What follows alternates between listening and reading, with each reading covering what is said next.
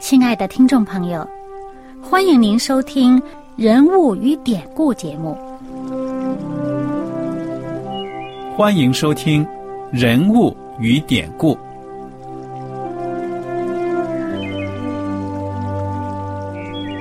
听众朋友们，当你读圣经的时候，不知道有没有过这样的想法？生活在几千年前的圣经人物，与我们这生活在二十一世纪的人有什么相关吗？那些古时候缔造了历史的伟人们，只是些令我们感叹而望尘莫及的对象吗？那些败坏了品德的小人和有负圣托的失败者，难道只是为了让我们嗤之以鼻吗？在这个人物与典故的节目里，我和小燕将与大家一起，通过圣经中的人物和他们的事迹，看看我们能从他们的故事中得到哪些启发，以便用正确的态度来对待我们每天所面对的生活和挑战，共同奔走天国的旅程。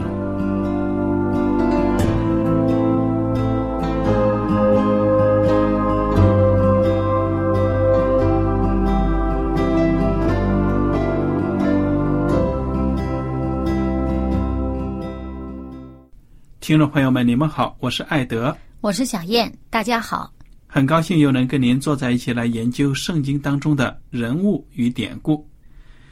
我们这一讲呢，请大家打开圣经到马太福音，马太福音第十九章，十九章第一节，耶稣说完了这些话，就离开加利利，来到犹太的境界约旦河外。有许多人跟着他，他就在那里把他们的病人治好了。有法利赛人来试探耶稣说：“人无论什么缘故都可以休妻吗？”耶稣回答说：“那起初造人的，是造男造女，并且说，因此人要离开父母，与妻子联合，二人成为一体。”这经你们没有念过吗？既然如此，夫妻不再是两个人，乃是一体的了。所以，上帝配合的人不可分开。法利赛人说：“这样，摩西为什么吩咐给妻子休书就可以休她呢？”耶稣说：“摩西因为你们的心硬，所以许你们休妻，但起初并不是这样。我告诉你们。”凡休妻另娶的，若不是位于淫乱的缘故，就是犯奸淫了。有人娶那被休的妇人，也是犯奸淫了。门徒对耶稣说：“人和妻子既是这样，倒不如不娶。”耶稣说：“这话不是人都能领受的，唯独赐给谁，谁才能领受。因为有生来是阉人，也有被人阉的。”并有为天国的缘故自言的，这话谁能领受就可以领受。小燕，嗯，挺长的一段对呀，这一段的其实最重要的是有关婚姻的，对不对啊？嗯，而且呢，这个话题呢，是这个法利赛人呢试探耶稣发起的。嗯，在这个法利赛人当中呢，关于摩西。在婚姻方面，这个呃律法啊，比如说，嗯，《生命记》二十四章第一节，他说：“人若娶妻以后，见他有什么不合理的事，不喜悦他，就可以写休书交在他手中，打发他离开夫家。”在这个呃犹太人他们这个教师当中呢，呃，关于这个经文呢，他们有他们的这个辩论。嗯，有一些认为，呃，除非呢。他是因为淫乱的缘故啊，嗯，休妻。有的呢，甚至就觉得不合理的事嘛，什么样的不合理啊？把食物烧焦了也可以休妻。呃，甚至后期的拉比还有这样言论，呃，认为呢，你看到另外一位，嗯，觉得比他更合适的，也可以休憩。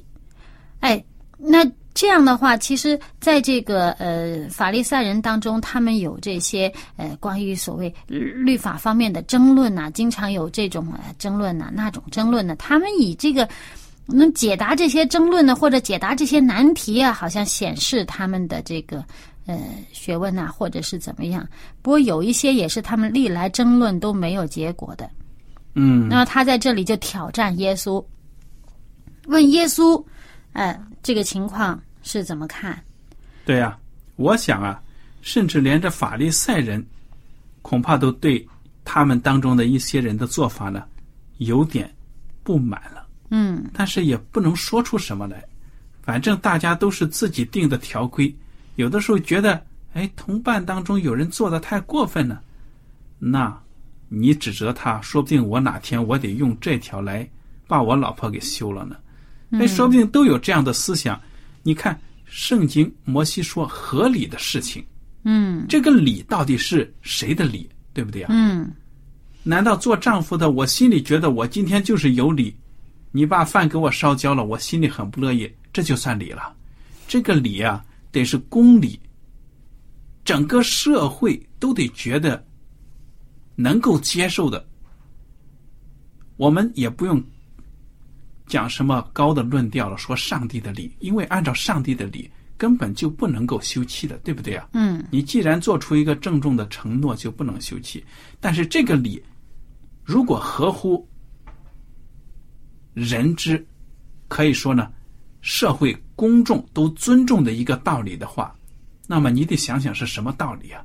嗯也许这妻子真的是不尽妻子的职责，我们也不说他淫乱了，什么家都不顾，那那要是赌博呢？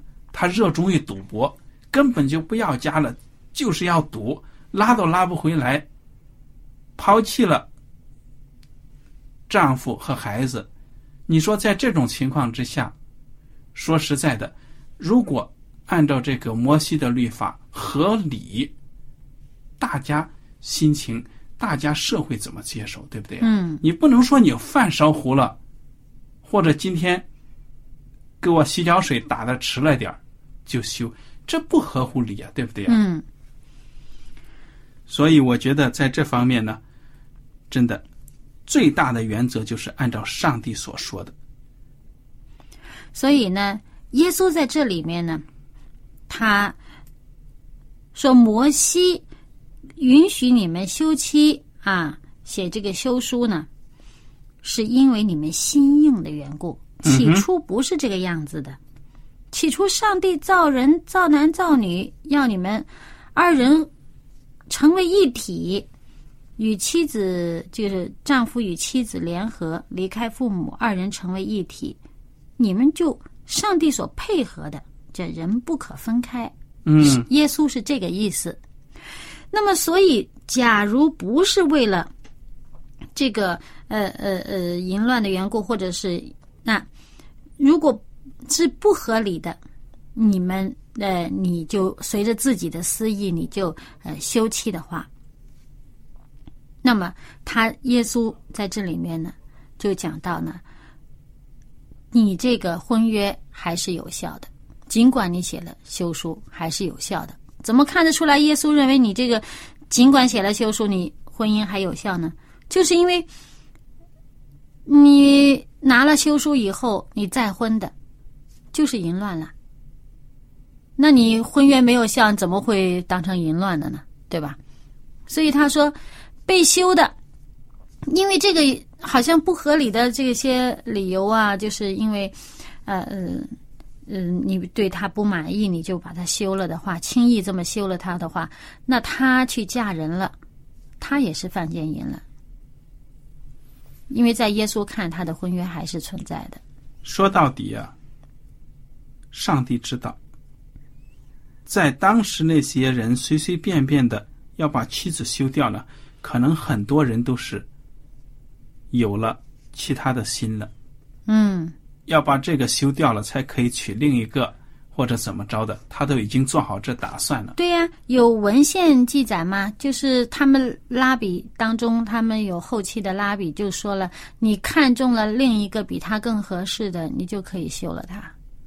那不就更名正言顺了？那直接就写在他们人定的律法当中那。么就是了。所所以呢，我们看如果看这个马可福音啊，这个呃第十章，嗯，同样讲这件事情的时候呢，那到了屋里，门徒就问他这事。耶稣对他们说：“凡休妻另娶的，就是犯奸淫，辜负他的妻子；妻子若离弃丈夫另嫁，也是犯奸淫了。”就是说，他们之间有一个婚约的存在，但是呢，你辜负对方，你这个不合理的这样把人家休了，你就是犯奸淫了。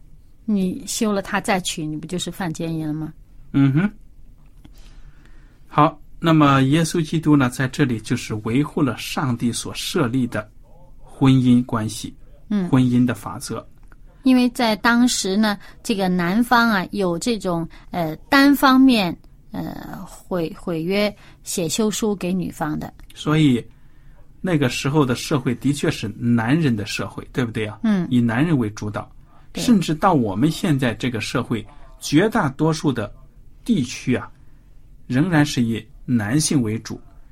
当然了，按照圣经的记载呢，男女是平等的，但是在这个社会家庭的功能当中，男女的职责是不一样的。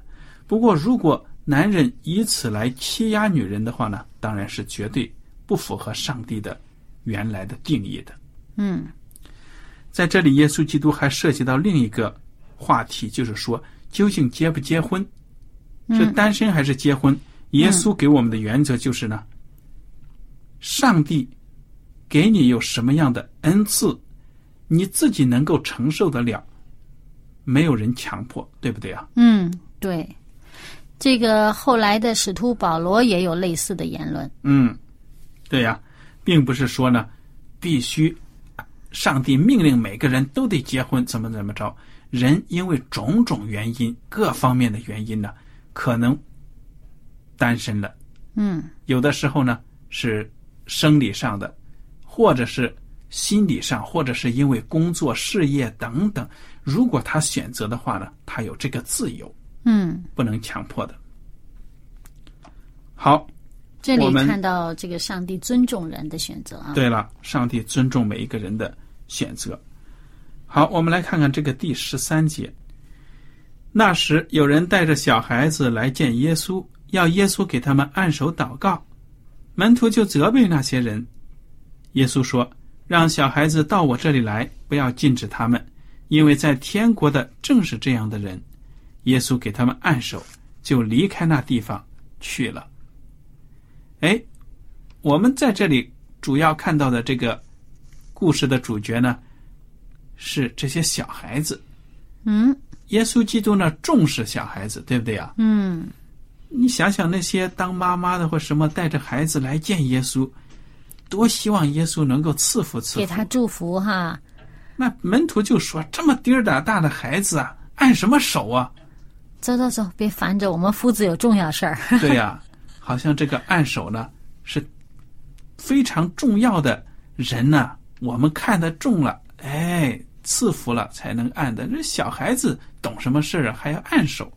但是耶稣呢，利用这个机会就教训那些门徒，说呀，其实，在天国里的正是这样的人。什么样的人呢？像小孩子一样天真无邪的人，对不对呀？嗯，而且呢，在马可福音十章十六节还说呢，说耶稣啊，于是抱着小孩子给他们按手，为他们祝福，嗯哼。还把小孩子抱过来。嗯，那么这个短短的故事呢，让我们看到耶稣基督爱孩子们。我们从这个耶稣的故事当中已经看到耶稣爱每一个人，社会的每一个阶层、每一种人，耶稣都是一视同仁，有求必应的要来帮助他们。所以这里面呢，就告诉我们，耶稣基督爱小孩。好，第十六节，青年财主的故事。有一这个个人，他就来见耶稣了，对不对呀？嗯他想问什么呢？我们来看圣经，他来问耶稣了，说：“夫子，我该做什么善事才能得永生？”耶稣对他说：“你为什么以善事问我呢？只有一位是善的。你若要进入永生，就当遵守诫命。”他说：“什么诫命？”耶稣说：“就是不可杀人，不可奸淫，不可偷盗，不可作假见证，当孝敬父母，又当爱人如己。”那少年人说：“这一切我都遵守了，还缺少什么呢？”耶稣说：“你若愿意做完全人，可去变卖你所有的，分给穷人，就必有财宝在天上。你还要来跟从我。”那少年人听见这话，就忧忧愁愁的走了，因为他的产业很多。嗯耶稣对门徒说：“我实在告诉你们，财主进天国是难的。我又告诉你们，骆驼穿过针的眼儿，比财主进上帝的国还容易呢。”门徒听见这话，就稀奇的很，说：“这样谁能得救呢？”耶稣看着他们说：“在人这是不能的，在上帝凡事都能。”彼得就对他说：“看呐、我们已经撇下所有的跟从你，将来我们要得什么呢？”耶稣说：“我实在告诉你们，你们这跟从我的人，到复兴的时候，人子坐在他荣耀的宝座上，你们也要坐在十二个宝座上，审判以色列十二个支派。凡为我的名撇下房屋或者弟兄、姐妹、父亲、母亲、儿女、田地的，必要得着百倍，并且承受永生。然而，在许多，然而有许多在前的，将要在后；在后的，将要在前。哇，好长啊！嗯哼。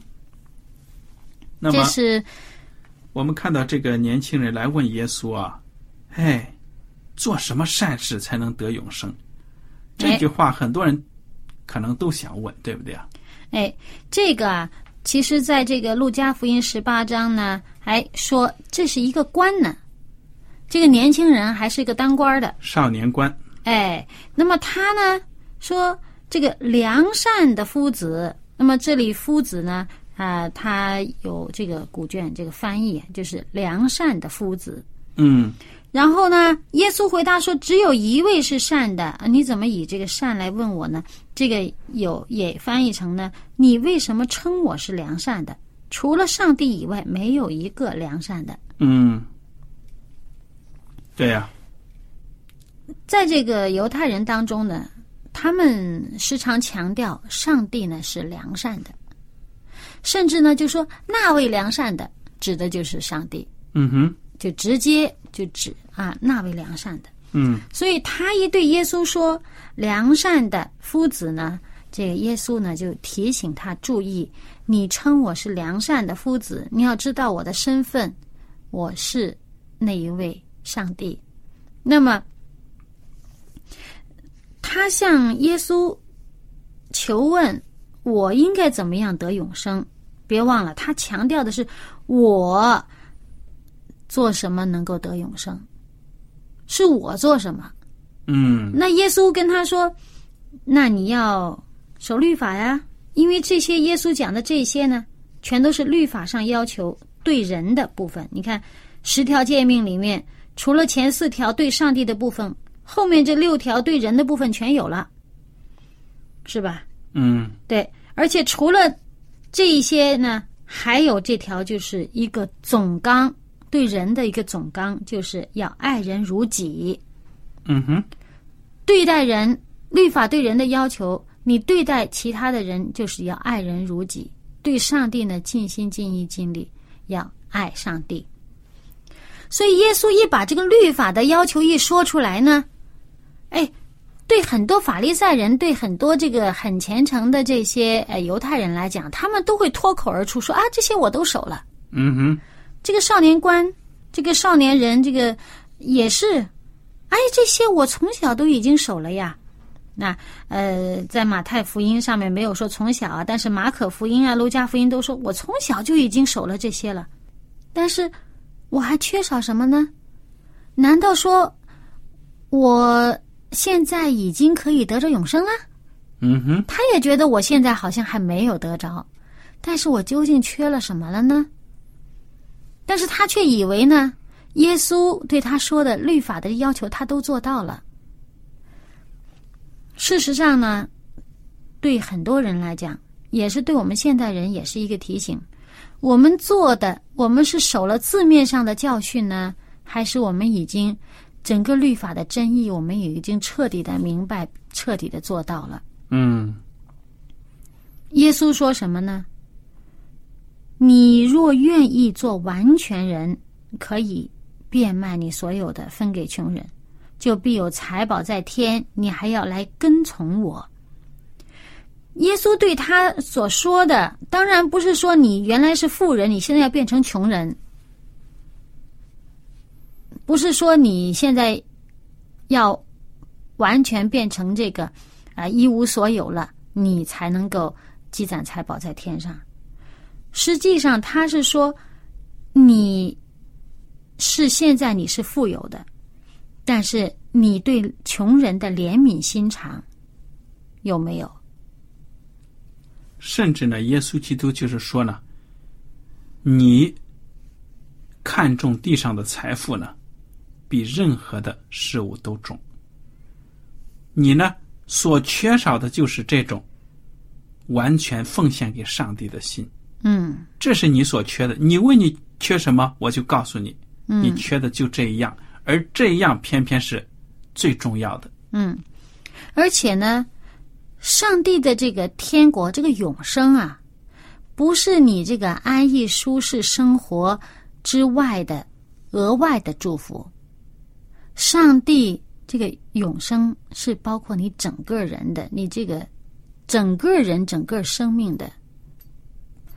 嗯，就像刚才艾德所说的，你把其他的事情看的比这个更重要。你的眼睛看这个财富看的更重要，你舍不得离开，你甚至舍不得把你有余的拿去给那些不够的人。那么，你是真的达到了律法的要求吗？耶稣还说：“你还要来跟从我呢。”嗯跟从我怎么跟从我啊？耶稣以前曾经也有一个文士来问耶稣：“哎呀，耶稣啊，我要跟从你。”耶稣说什么呢？我居无定所呀，我我没有属于自己的财产呐、嗯哼，那个人就离开了。结果这个少年官呢，听了耶稣的话，也是忧忧愁愁的就走了，因为他的产业很多。嗯，所以耶稣基督真的知道每一个人他需要的是什么，他缺少的是什么。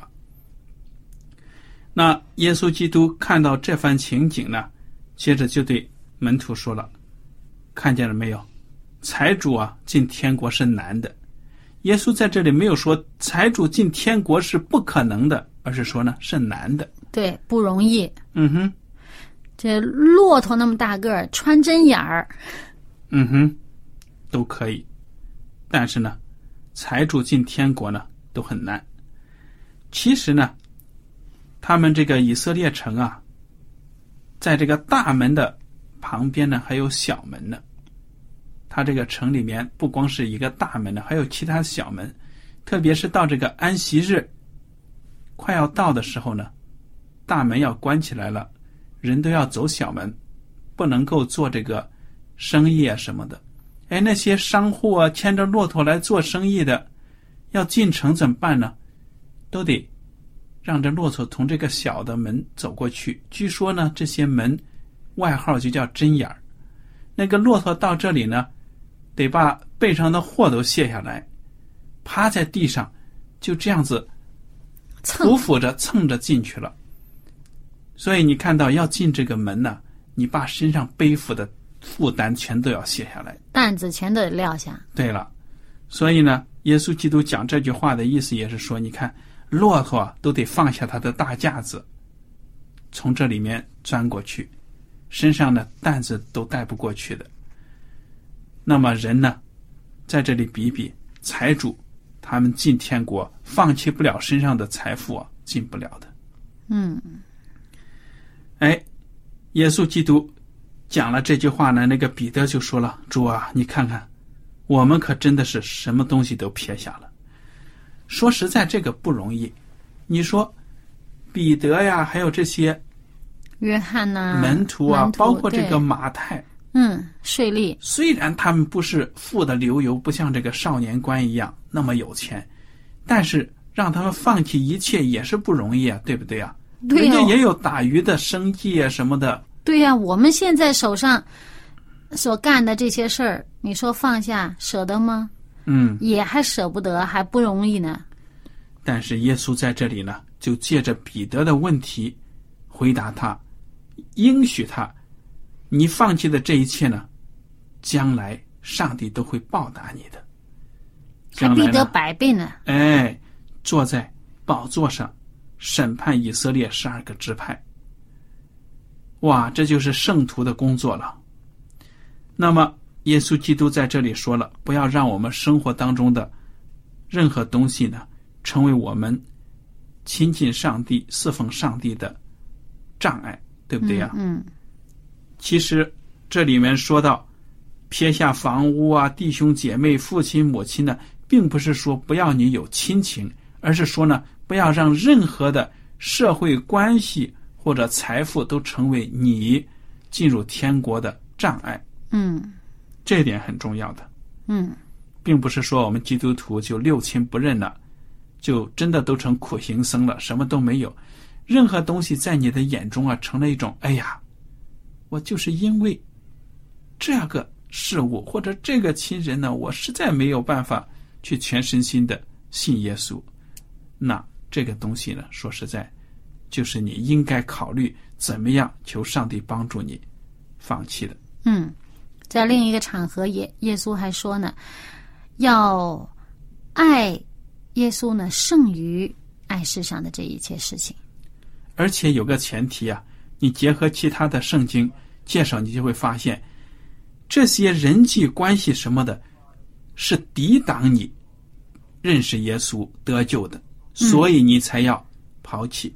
如果跟你志同道合的，支持你传福音的嗯啊，你能说对不起啊？连你们也得抛弃了，不可能。对，所以，耶稣基督在这里就告诉我们，要完全的依靠他，追求他，先求天国的义，其他的这些都加给我们。嗯，而且刚才耶稣对少年官所说的话，他先说的那句还是孝敬父母了。嗯哼，对，对啊所以说我们不要说也呃以这个为借口呢，就撇下我们在世上的责任。嗯，耶稣基督呢，他讲话不会自相矛盾的。他很平衡，嗯，好，我们今天学习的时间呢，到此就结束了。您如果有什么问题和想法，我们都欢迎您写信来。艾德和小燕呢，感谢您今天的收听，愿上帝赐福你们。我们下次节目再会。再会。喜欢今天的节目吗？若是您错过了精彩的部分，想再听一次，可以在网上重温。我们的网址是 x i w a n g r a d i o 希望 Radio，或是找旺福村也可以找到。记得把好东西介绍给您的朋友，与他一起收听。